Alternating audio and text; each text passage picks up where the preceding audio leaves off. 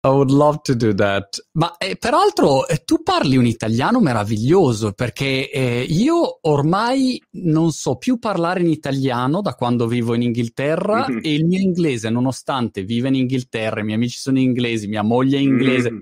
Il mio inglese è, è, pessimo e quindi non ho più una lingua, non so più che cosa parlare, ma tu parli perfetto inglese, perfetto italiano, non vale. Beh, Qual è il io ho la vita divisa praticamente tra, tra Italia e America e ti dico, da, dopo 12 anni di fare televisione in Italia, ti porta un punto di anche parlare non solo l'italiano di cibo e vino come prima, ma anche l'italiano di le persone normali che vengono di provincia di Cagliari, di Sicilia, un, un italiano che puoi essere, trovare un comfort zone con loro e comunicare anche al loro livello. Allora, mi sono allenato a parlare in una maniera abbastanza, diciamo, sempre meglio, ma ho fatto una carriera sbagliando con le parole, non so se sai, no? No. Ti spiego dopo, parliamo d'altro. va bene, va bene. Beh, però, scusa, che differenza c'è eh, che hai trovato tra eh, il business eh, in US e, e business eh, in Italia, nel mondo della ristorazione? Beh, eh, anzitutto che in America la ristorazione è business, no? si fa i conti, si, fa, si, porta a casa profitto, l'obiettivo è quello, anche qui c'è anche tanta passione. In Italia, il bel paese, in qualche maniera, chi produce cibo deve essere un artista, deve farlo senza mai considerando il profitto, il profitto deve essere arte, e tutto l'altro, che va bene perché ovviamente l'Italia è il paese del cibo, dell'arte, dei prodotti, ma il, il, il, margine, il profitto di un ristorante è il sangue che corre nelle vene, che lascia, lascia il ristoratore reinvestire, non solo metterlo in tasca, reinvestire in cliente, nel locale, faccia altre cose. Il, il, business, restaurant without profit is a hobby. io mantengo che in Italia, specialmente post-pandemic, si deve fare molta attenzione a valutare il mercato, grande potenzialità, fare i conti seri, andare avanti, perché il momento è adesso. È peraltro una bella opportunità, perché stavamo dicendo prima, eh, da un lato tu vedi, giri in una città e vedi un sacco di ristoranti che hanno chiuso, e dall'altro lato però vedi anche un sacco di nuovi ristoranti che hanno aperto. E gente che dice, ah, ok, allora c'è uno spazio che si libera, arrivo io, ci provo io, e Ma... quindi questo è anche il, il refresh. Parlavamo proprio io e te prima di un darwinismo nella ristorazione, un market-driven selection base, dove i più i, i pessimi vanno via, quelli che non ce la fanno, que, che, quelli che non guadagnavano, non avevano il servizio giusto, sono eliminati, che apri per altri che già fanno, che sono più, bravi, altri che vogliono entrare. C'è tante ambizioni. Guarda, io ho mantenuto in questo anno, infatti mi sono buttato tra la, la dicotomia tra Italia e America, anche ho fatto un, un gruppo, uh, metodobastianes.com, 10.000 ristoratori, per, persone del settore che condividevamo problemi, opportunità, cosa abbiamo visto in questo anno e io sostengo, era un anno di riflettere, di stare calmo, di analizzare il mercato, fare i tuoi conti e prepararti per quando c'è la ripartenza, che sarà una grandissima opportunità. In Italia, in Italia la ripartenza sta succedendo adesso, in America due, due, mesi fa, e ti posso dire che il cliente è cambiato,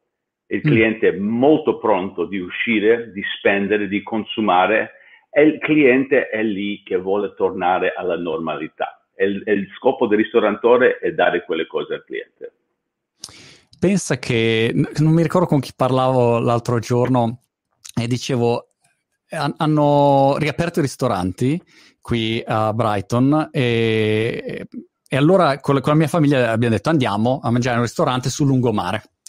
Mm. Brighton, il lungomare non è come, non so, Miami, c'è il vento ghiacciato in questo periodo, fa un freddo bestia, previsione di pioggia clamorosa mm. e il mm. ristorante ci chiama dicendo guardate, non venite, perché c'è un tempo, un tempo che veramente è mm-hmm. sconsigliato. Mm. Cioè, e noi abbiamo detto no, veniamo lo stesso, perché, cioè, sai quando mm-hmm. proprio che noi siamo andati lì fuori con il vento, la, l'uragano, ugualmente a mangiare, capito? Per dire siamo fuori ristorante. Per cui c'è una, una voglia, ecco, di no, esperienza. Ma ti ho detto, io sto aprendo in Londra, ero in Londra settimana scorsa, erano 5 gradi, pioveva e tutti fuori, fumare, bere, prosecco, bere, festa, sorridere, baci, abbracci. Ba- e io avevo il cappotto, ho detto questi qui sono pazzi, ma hanno un'altra disposizione verso la clima che, che noi, quello è sicuro. È così, assolutamente. Mm. ti chiedono, c'è una domanda interessante eh, su YouTube eh, che ti chiede quale st- sia stato l'impatto sulla ristorazione di strumenti come TripAdvisor o io lo allargherei le recensioni online, il fatto che ogni ristorante oggi ha mille recensioni, commenti, cose, l'influencer che ha detto questo. Come certo. lo, lo gestisci oggi? È un po' l'evoluzione digitale del mondo di ristorazione. Io, secondo me, le vecchie guide sono un po' morte Um, tutto il giornalismo classico non conta più poco niente, secondo me.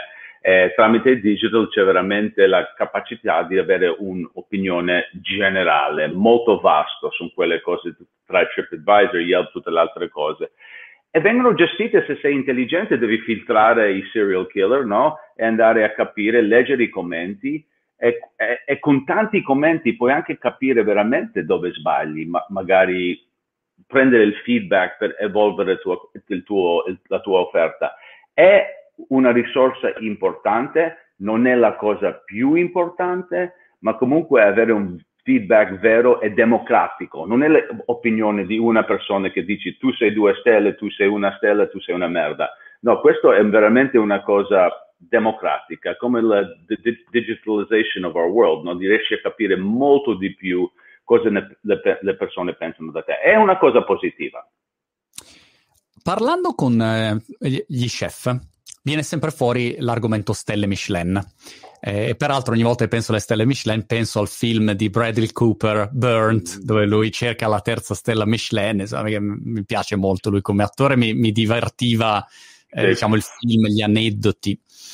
Però ti domando, da imprenditore, le stelle Michelin sono anche un volano di business o sono solo una soddisfazione per lo chef che vede riconosciuto il proprio lavoro? Oppure nel momento in cui hai tre stelle sai che equivale a un certo tipo di revenues perché entri in un circuito di, di prenotazioni? Okay. Prima cosa ti dico, perché sei un fan, che Bradley Cooper ha studiato per quel ruolo al mio ristorante, ha fatto tre mesi no, da, da no. C'è un attacco di cuore veramente veramente ci siamo diventati molto amici, ha capito come, come, come eh, era figo perché ha studiato veramente i cuochi, come si muovono, quando arrivano, com, che caffè prendono, era incredibile, ha studiato ogni dettaglio di un cuoco e i cuochi wow. sono, sono, una razza un po' pazza, no? allora lui è entrato proprio dentro come quello.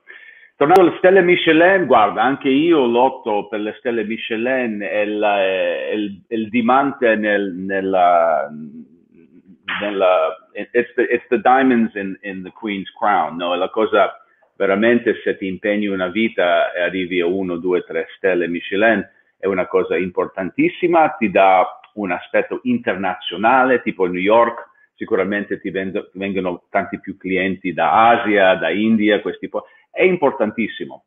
Alla fine di, della storia, un po' la guida, anche vedendo della, del rilancio dopo il pandemico, che rimane è quella mm. più importante anche perché noi di televisione lo usiamo sempre come un riferimento, i giornalisti, quando parli di ristorante, ristorante stellato. E stellato vuol dire Michelin. Allora è un standard internazionale che usiamo nel vocabolario normale parlando del nostro mestiere. E quello lo dà importanza. Hanno gestito bene l'importanza delle loro stelle, non si hanno sputanato né anni per soldi, per altre cose, sono stati abbastanza puri, anche se a, a volte è una organ- organizzazione misteriosa, ma comunque è importante e continua ad essere importante. È vero come nel film di Bradley Cooper che non sai se arriva la, la, la guida. No, ristor- non lo sai. La cosa figa, come ristoratore, dopo, quando ricevi uno, due, zero stelle, tu puoi richiedere le visite e loro ti danno tutti, tutta l'indagine che hai scritto, quando è venuto, cosa ha mangiato, sono molto molto precisi in questo. Allora tu puoi andare indietro a studiare, cazzo era lì quella notte, era quel tavolo e, e, e io nei tutti gli anni ho avuto ristorante uno, due, mai tre stelle, ma ho avuto tante stelle, mai zeccato uno, mai in 30 anni di stare ah, in sala e, e cercarli, è come la caccia della becaccia, no? si parla ma non si vede mai uno, mai visto. incredibile, incredibile. Mm. Pensavo che voi addetti ai lavori, cioè persone che lavorano in questo settore, dopo un po' abbiate un'idea di, di chi è sta, di no. chi sono queste guide. Chi, chi, di... Si senti le chiacchiere dei chef che vanno da due a tre, che li chiamano, dice tu sarai considerato, forse tu, sai, è un mondo come conoscere Dio, misterioso, quando uno va da due a tre, perché ho, ho anche tanti chef amici, amici senza fare nome che giocano. E il tre stelle in America, in Italia, è come diventare un po' una divinità nel mondo della ristorazione. Bruce Springsteen, certo. Sì, beh, diventi Bruce Springsteen, perdi soldi, fatichi di più, non dormi più perché perderai quella stella un giorno e lì devi suicidarsi. È un disastro totale, ma tutti lo vogliono e, e, e fanno una vita per averlo perché è il, è il massimo riconoscimento che uno nel nostro mestiere può avere. Dimmi della parte eh, televisiva, perché in questo sento una grande affinità con te. Io faccio l'imprenditore, ma poi sono sempre stato prestato a fare televisione, radio, a parlare sì. di digitale nel mio caso e, e l'ho sempre trovato molto utile ehm, perché diciamo una cosa aiuta l'altra, ecco, e, e anche sono mestieri diversi, ti, ti devi sforzare per cercare di avere un giusto storytelling, di spiegare dei concetti magari che sono per te facili, ma per il pubblico sono difficili da capire. Insomma, l- l'ho sempre trovato una buona, una buona, scuola. Dimmi come ti sei avvicinato la prima volta, quando hai iniziato. Ho iniziato 12 anni fa, facevo ristorantore, conoscevo Gordon Ramsay, era mio amico, un giorno mi chiama e ha detto mai pensato di fare televisione? Ho detto no perché, ho detto sto facendo un programma, si chiama Masterchef, è nuova, voglio uno con me che non è un cuoco vieni a Los Angeles e proviamo insieme. Ho preso l'aereo, sono andato a Los Angeles, io e lui eravamo amici, abbiamo besticciato un po' lì, piaciuto a tutti e lì è partita la cosa, da lì Masterchef USA, Masterchef Italia. Poi ho scoperto, forse anche come te, che in fronte alle 12 telecamere io mi accendo, nel senso divento il meglio del meglio, il più brillante. Eh, te- televisione in diretta come, come questa, anche di più. Divento in qualche maniera più brillante, più intelligente, più di- divertente in quel momento. È come una droga, no? Perché guardi, poi tutti dicono, oh che figo che sei, poi pensi che eh, eh, eh, inizi a credere quel che la gente dicono di te, che magari è l'inizio del problema del ciclo della televisione. Ma mi sono divertito, um, il mondo di ristoranti è mio, l'ho fatto in famiglia, l'ho fatto tutta la mia vita, ho avuto ho aperto 50 ristoranti in 35 anni, ho padronanza sopra i chef, ho, ho la capacità e la, proprio la presenza di, di anche mandar, mandarli in quel paese. Allora, avendo quella padronanza del, del mestiere, giudicando i piatti, eh, mi ha dato un, un, un, un, aspetto televisivo molto importante, molto forte e anche molto vero. Non è che indi, indi, è una cosa che invento. Io sono così, sono esigente quando dirigo 40 ristoranti, le, le regole sono abbastanza chiare, le mie esigenze, il mio standard è super alto e ho trasferto quella professionalità in un carattere televisivo. televisivo. E che differenza hai trovato tra eh, Stati Uniti e Italia a livello di televisione, di programmi? Beh, Italia mm, mi ha colto super bene um, l'interpretazione, non so, perché come dicevo prima, inizialmente non parlavo italiano, no? l'ho imparato in televisione, allora inizialmente sbagliavo parlare, cercavo di tradurre le parole che mi insegnava la mia nonna in italiano, un disastro, poi la gente piacevano, ridevano perché sbagliavo tutto e diventava una cosa divertente. Eh, in Italia il Masterchef è diventato super cult, no? è, è, proprio penetrato nella società in un posto dove il cibo è così importante, tutti cucinano in casa. Inizialmente mi hanno detto Masterchef in Italia, scherzi, chi guarderà quel programma? Noi siamo il paese del cibo, cosa c'entra un reality sul cibo? Infatti è diventato anche molto più diffuso, forse molto più importante culturalmente che nei Stati Uniti. Stati Uniti va bene, sono 12 anni, continuo a farlo, fa parte della mia vita, è un spettacolo che racconta forse più l'americano pazzo che vuole fare il cuoco. Allora, mm. Italia più emozione, passione, in America più spettacolo. E a livello di eh, produzione televisiva è equiparabile oppure negli Stati Uniti? Perché per l'italiano gli Stati Uniti è sempre Hollywood, eh, invece è, è, un è, è, un po', Hollywood, costa tanto, tanto di più a farlo, i costi di produzione sono più alti, la squadra è tre volte più grande, ma questi sono tutti discorsi di, di sindicali in America, tutto più costoso, più complesso. La bello dell'Italia, con la, la genuinità italiana, arriva sempre il, il fenomeno per creare qualità, qualcosa di divertente nel momento giusto e anche con molto di meno si tira fuori un prodotto super figo. Mi hai fatto morire dicendo che mm, hai iniziato e che, che un tuo amico era Gordon Ramsay perché l'altra sera i miei figli più piccoli che hanno 7-12 anni, che sono presi mm. di The British Bake Off e ah, guardano sì. tutte le ricette di dolci, a un mm. certo punto ha detto, bah, a parte i dolci, guardiamo la cucina. E allora io ho detto, vabbè dai, proviamo a vedere Gordon mm. Ramsay. Il problema è che dopo le prime 12 F-word ho detto, ragazzi, non si può vedere. Gordon, non, ancora no. Peccato perché eh, è divertente.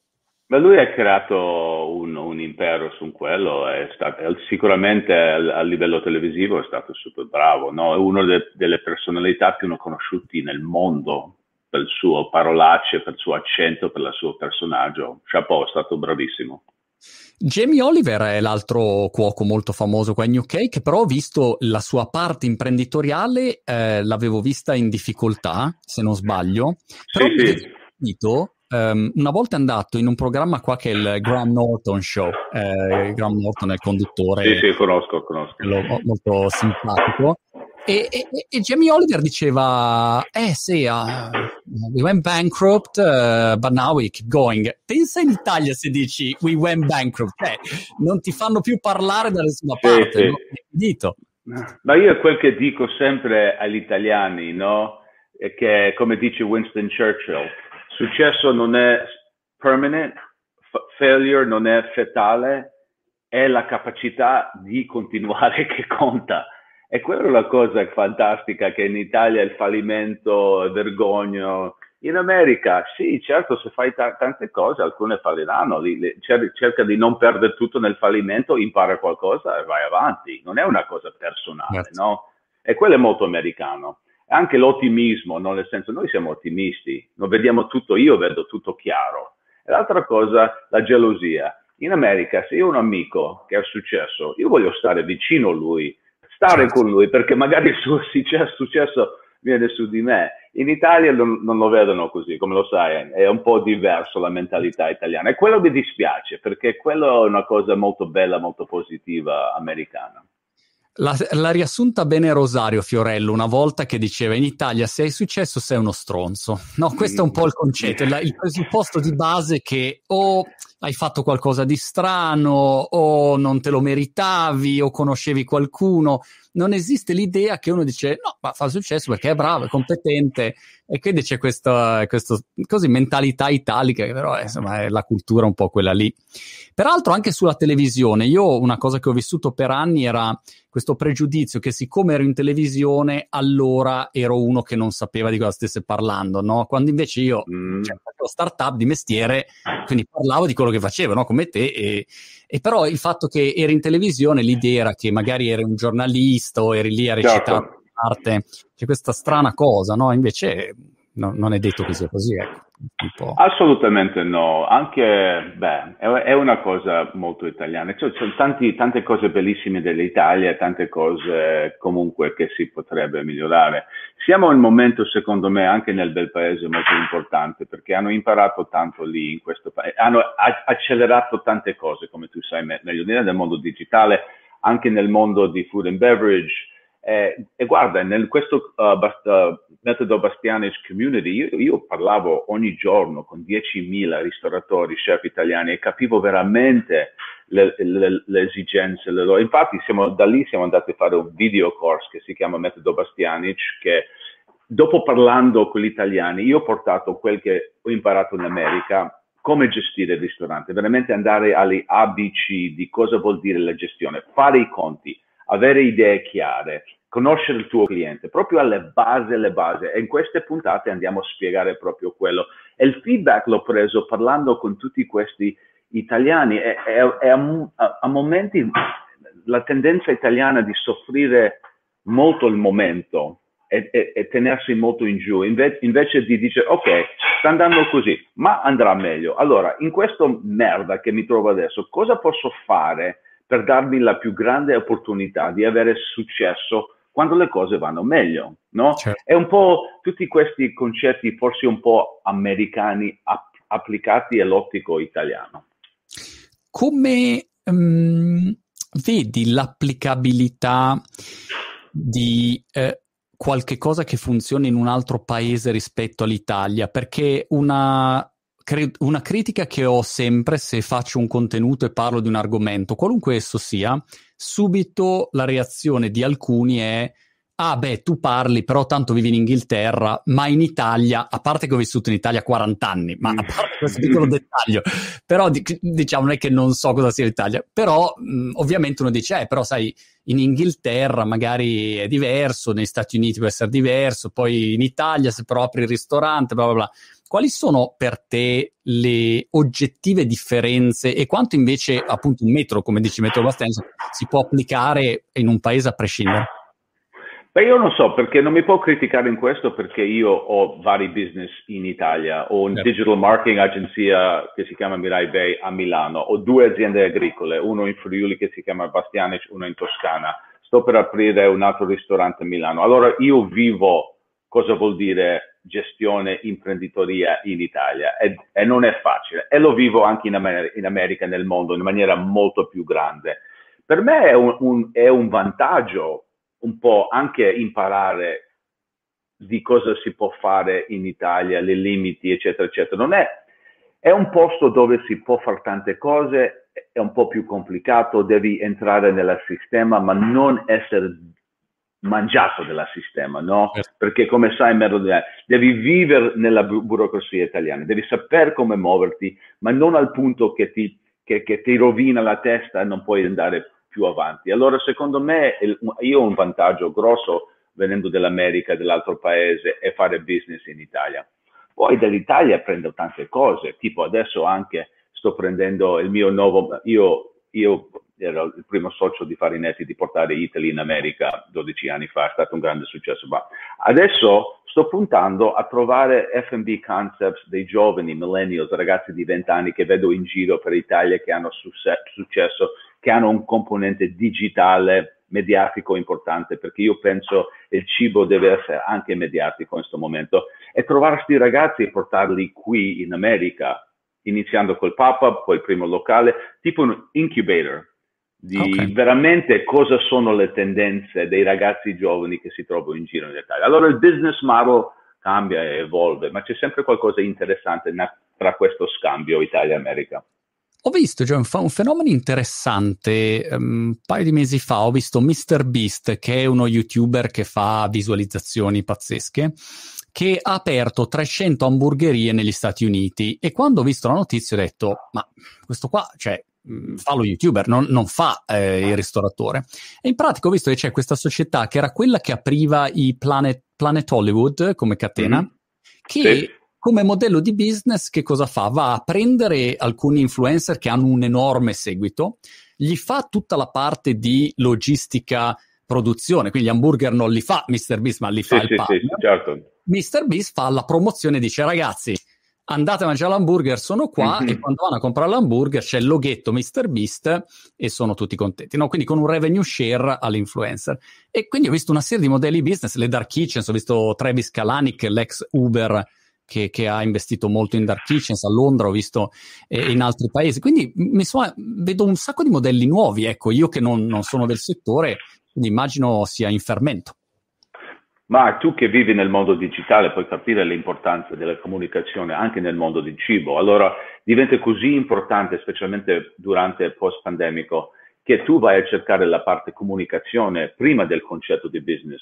Se, se tu vuoi fare una catena di ristorante, tu, Manti, io ti dico sì subito, ti do 20% delle, delle azioni, ti dico tu mi devi fare XYZ per me, devi mangiare l'hamburger ogni altra trasmissione e andiamo a fare Manti catena di sushi messicano, uh, che ne vuoi, gelateria? Io sono pronto. Quando tu vuoi fare business con me, sono pronto. Ti do l'azione. Ho, ho brand, ti... lo, lo, chiamo il gelato del pelato. Questo è il mio brand, che secondo me... È gelato e ci sto anche io. Andiamo subito, ti do 25% dell'azione, pago l'investimento tutto io, tu devi solo leccare, leccare e parlare. Niente. Ogni video avrei il gelato di due minuti da una leccatina Le care. Piccola. Le care. Poi andiamo in borsa in cinque anni e fai, fai, più soldi che già fai adesso, che sono tantissimi, e allora sei a posto. Fantastico. Mm. No, è incredibile, ecco, come i modelli di business eh, poi mh, mm, evolvono eh, continuamente. L'altra cosa, scusami, eh, torno sulla, sulla, chat che ho un attimo ignorato, ma c'era una marea di domande, un sacco di complimenti, mm. saluti, insomma, da, da tutti quanti ti chiedevano, uh, Jim Manifeste su Facebook ti chiede quali sono i criteri con cui Mr. Bastianic seleziona il personale, quindi come scegli uh, le persone nei, nei, vari, nei vari business. Uh, secondo me passione, uno che veramente, qualsiasi cosa, se fa il cuoco, se fa il cameriere, il barman, se una persona prende gioia per fare un cocktail, prende gioia nel suo lavoro, quella è una cosa che non posso insegnare, che non posso comprare. Allora io cerco di quello prima, poi tutto altro ti posso insegnare, ma io voglio qualcuno che ama fare delle persone felici, di cucinare un piatto, di fare il nostro gelato, di fare un cocktail. Se le persone prendono gioia della loro soddisfazione e ci credono, tutto altro faccio io. Invece mi domandavo come facevi a gestire gli chef. Eh, perché, ad esempio, nel solito film di Bradley Cooper, ma spesso tu vedi lo chef che è una rockstar e un giorno si alza e dice basta, non sto più nella mm. cucina, me ne vado e ti lascia lì e, e come fai? Non, non, è che lo puoi sostituire da un momento all'altro. Come funziona questa okay. relazione? Ti do una notizia. Se tu vuoi fare il chef, il tipo di persona che vuoi fare il chef vuole e deve essere giudicato da tutti ogni minuto del giorno.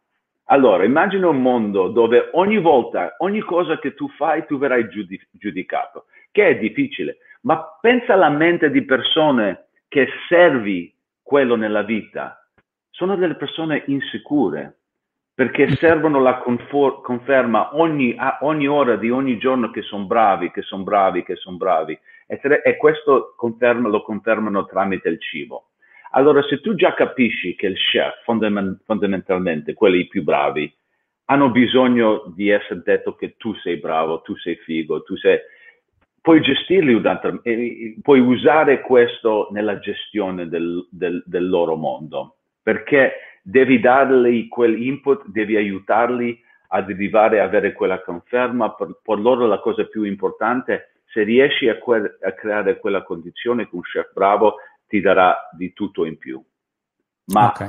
è, è, proprio un mestiere dove tu sei giudicato ogni minuto, più di un musicista. Se sei musicista fai un disco ogni anno, se sei un pittore fai un, un quadro ogni tre mesi, tu fai un programma alla, alla settimana, sarai giudicato anche te ma loro sono giudicato dalle 11 di mattina alle 11 di sera, ogni ora, ogni piatto, da ogni cliente. Non è facile quella vita e infatti loro cercano quello e quella è il base del grande chef secondo me.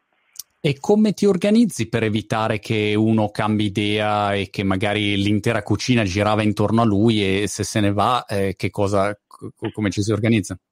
E quelli sono i problemi. I grandi talenti vengono e vanno, ti danno, ti danno un po' di anni per, per, nel, nel, giro. Uno che è stato super bravo con me, poi va a fare il suo posto.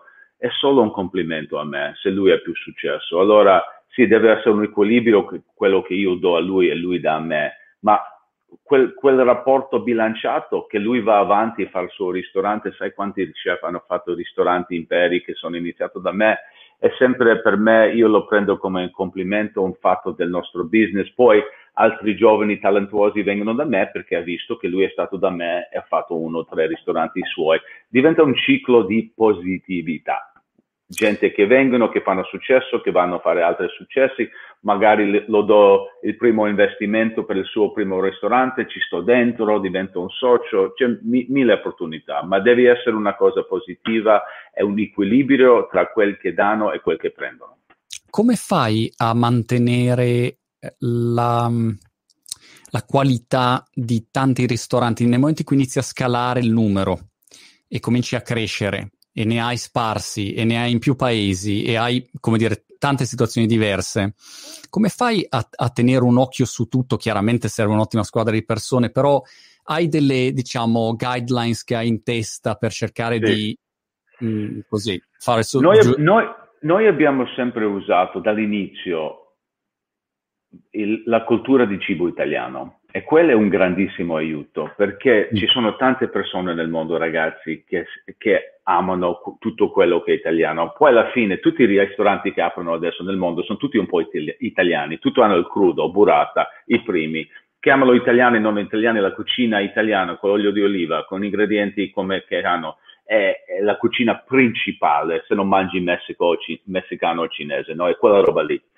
E sono tanti ragazzi che vogliono trovare la strada nell'amore per la purezza di questi prodotti, della cultura di cibo italiano, della provenienza, di andare lì e vivere.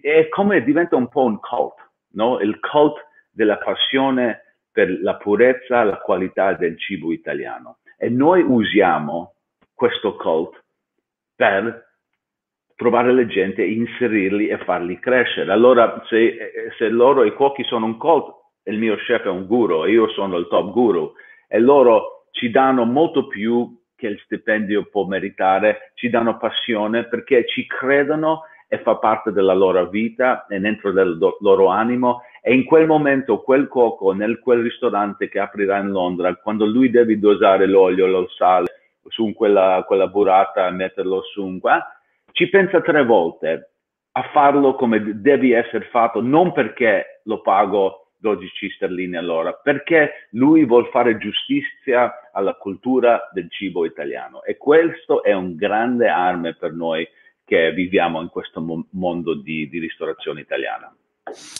Interessante. Paolo Pecoraro su Facebook ti chiede dove apri a Londra il ristorante. Uh, Regent Street. Ah, ok.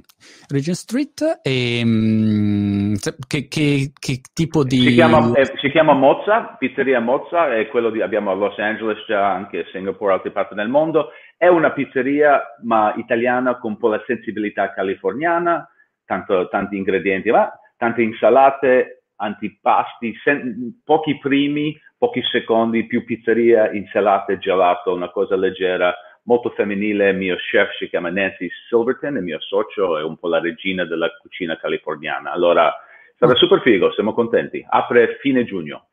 Wow. Qua allora aspetto anche a Brighton, dovresti aprirmi un ristorantino piccolo per me, un, un, un tavolo, due tavoli, basta, dove vado solo io, no? Niente Brighton. Con, con, con quella clima che avete lì, figurati. Però devo dire che adesso te lo dicevo prima, stanno spostandosi un sacco di, di chef, hanno più spazio, possono avere più, no, più, più, un ritmo diverso, insomma, devo dire c'è un bel afflusso qua complessivamente, ecco, però... Beh, come, co- come, parlavamo prima, un po' la diffusione del talento anche che hanno scomparso delle grandi città durante il pandemico, no? Magari il cuoco, non può, un cuoco, un sous chef non può pagare l'affitto a Londra, torna a Brighton dove è cresciuto, c'è i suoi genitori, abita gratis alla, alla casa dei suoi o prende una, un appartamento cheap e lì nasa in giro, vede un piccolo locale, affitto più basso, arriva il suo amico barman di Londra, ah, troviamo 50.000 sterlini, aprono e poi c'è la, la passione, il talento che viene dalla città, trova l'opportunità opportunità nei posti più piccoli dove l'entry point è molto più basso e tu come cliente hai, hai, hai, il vantaggio di avere qualità anche nel tuo paese. E sta succedendo ovunque, un po' anche in Italia. Mm. Se, senti, ho un miliardo di domande, te ne giro alcune random. Sì, sì, vai, vai, vai, vai, vai. Così al volo. La prima è... Um, aspetta, com'è percepito, ti chiede Nicolo Ferraro su YouTube, attualmente com'è percepito il Made in Italy negli Stati Uniti? Fighissimo, piacciono tutti in tutti gli aspetti. Um, c'è il fake made in Italy che esiste qua in America, dobbiamo combattere co- do- uh, contro questo, ma made in Italy è figo. Sai, gli americani vedono Italia come un sogno, per lì è tutto perfetto, vai in Toscana, vai in Sicilia, vai in Sardegna, si mangia bene, bella gente, tutti si vestono bene e pensano che è quello l'Italia. E noi che viviamo in Italia sappiamo che non è Italia, ma comunque è percepito così. Allora tutto che è made in Italy eh, di qualità è top per America. Poi ti chiede Mauri Mister da YouTube, ti chiede se qualche allievo di Masterchef abbia mai lavorato poi per te. Tantissimi, tantissimi, negli ah. anni, um, sì, sì, sì, sì, tantissimi hanno lavorato per me, eh, forse ho fatto anche qualche investimento in un ristorante di loro, ma sì, è successo tanto in Italia e anche in America. Angelo Bollani, cioè, già, già, uh, sette ore di domande potrei girare. Mm. Angelo Bollani ti chiede se si apre un ristorante, guarda, te lo giro al volo così. Se si apre un ristorante italiano all'estero, è meglio farsi arrivare i prodotti dall'Italia o prodotti a chilometro zero? Ovviamente il spirito italiano col, col prodotto del, del posto, no? Ma ci sono certi ingredienti che non si può imitare aceto balsamico lo porta dall'Italia, l'olio di oliva toscano, il prosciutto di Parma, quelle cose sì, ma comunque il pesce magari come, come le verdure si cerca di trovare il meglio del posto, è un bilancio. Italy News invece da YouTube ti chiede come scegli i nomi dei ristoranti o qual è diciamo la, il percorso per la scelta del branding. Eh, un po' l'ho fatto sempre solo io, mi vengono così ispirazione, devi ah. trovare per noi in America un, post, un nome che si può pronunciare anche facilmente per gli americani, quella è una cosa importantissima. Allora, Babbo del posto, Esca, Lupa, Otto, tutti i nomi dei miei ristoranti che sono super easy to pronounce in English anche. Ecco, e corti anche. Scusami? Um, short as well. Short ah, Short. Mm uh, very good for domain website. Yeah. um, Leonardo invece ti chiede come gestisci tutti questi ristoranti. Io mi immagino che tu abbia una dashboard mm. quando ti alzi la mattina con tutti i ristoranti, trrr, revenues, and, uh, no, come funziona? In realtà anche che gli ultimi dieci anni facendo molto più televisione mi, mi sono un po' allontanato dall'azienda, ho mia sorella che mi dà una mano, ho fatto tanti soci nel tempo, non è in realtà una cosa che gestisco super io. Fuori di questo anno, perché durante il pandemico mi dovevo rotolare, eh, sono andato e ho lavorato perché capivo anche lì, anche noi abbiamo avuto un darwinismo, abbiamo venduto, chiuso alcuni ristoranti, ma in questo anno ho firmato sei nuovi ristoranti, Singapore, Londra, Messico, Washington DC. Allora mi sono messo dentro di nuovo perché capivo che il valore, quel che volevano il pubblico sono i brand, no? i marchi diventavano super importanti e noi abbiamo tanti brand conformati nella ristorazione da 25-30 anni e mi sono messo perché dicevo you have to grow or die in, in our business in America o devi crescere o muori nella ristorazione, non puoi stare fermo. E mm. allora capivo che era il momento di crescere, sono rientrato, ho fatto i contratti, ho trovato i spazi, blah, blah, blah, mi sono messo un po' più dentro. Ma in realtà uh, a 52 anni ho la fortuna di fare televisione, di fare musica, teatro, cose che mi piacciono e cerco di trovare un bilancio della vita. Certo. Non sono il maniaco imprenditore che guarda sulle super scherme tutti, tutti i ristoranti, profit margin. Mi fido, non sono uno che baso tutto sui soldi, non è la cosa più importante nella vita eh, e lo prendo, lo prendo così. Immagino poi che, che, su molti tu sia un, investitore, non sei nella, nel day by day execution e quindi, come dire, hai possibilità di avere presenza in tante, tante realtà senza dover essere tu presente in prima persona, se no non sarebbe ah, ah gestito. Ah, anche, anche. Okay. E come paesi invece, quali paesi interessanti vedi in questo momento post pandemia? Asia mi ha sempre interessato, mm. adesso stiamo aprendo in Singapore, se tutto va bene. La cosa incredibile, tu vai a Singapore per una settimana o due e capisci quanto il tuo... Tu pensi America è grande, lascia perdere l'Italia. America sembra niente. Quando tu sei a Singapore e c'è questo mondo di Asia che ti gira, c'è l'India, c'è Giappone, c'è la Cina, ti dà il senso di quanto piccoli veramente siamo. Allora, per me la crescita anche per i prodotti italiani il Made in Italy non ha neanche iniziato lì. Eh, abbiamo avuto successo nel passato facendo cibo usando prodotti di qualità italiana. Secondo me c'è un grandissimo sviluppo nei prossimi anni in Southeast Asia. Ah, ok, interessante. Ma mh, mm, ti chiedono invece, eh, aspetta, dove, dove, apri il locale a Milano? A Milano hai, hai, è già aperto a Milano? Sì, sì, sì. No, no, a Milano apriamo, allora, la stazione centrale, I mean, ah. Mercato Centrale apre nella stazione centrale di Milano in settembre e non posso dire niente, ma abbiamo un piccolo chiosco ristorante che aprirà in settembre in Milano nel Mercato Centrale. Ah, ma è un modello. Qui a Brighton, ad esempio, sul lungomare hanno aperto un ristorante che ha dentro sei o sette ristoranti. Tu vai, ti siedi e puoi scegliere da quale ristorante ordinare. È, è una cosa così? È quella, quella, roba lì. Sei mai stato al mercato centrale a Firenze, quello più famoso? È un marchio Roma, di qualcuno. Ah, c'è anche a Roma, quello lì. Quello lì. Eh, quello apre alla stazione a Milano. Milano, come sapete, sta avendo un, un, grande rinascita come città negli ultimi cinque anni. Allora sono molto, molto felice di partecipare in questo. Poi ho intenzione di aprirlo come ristorante vero e proprio a Milano. Ma il modello di business in quel caso è quello di aggregare in un polo culinario unico più soggetti, avere, ridurre un po' i costi e portare più gente? Per, perché eh, questi mercati?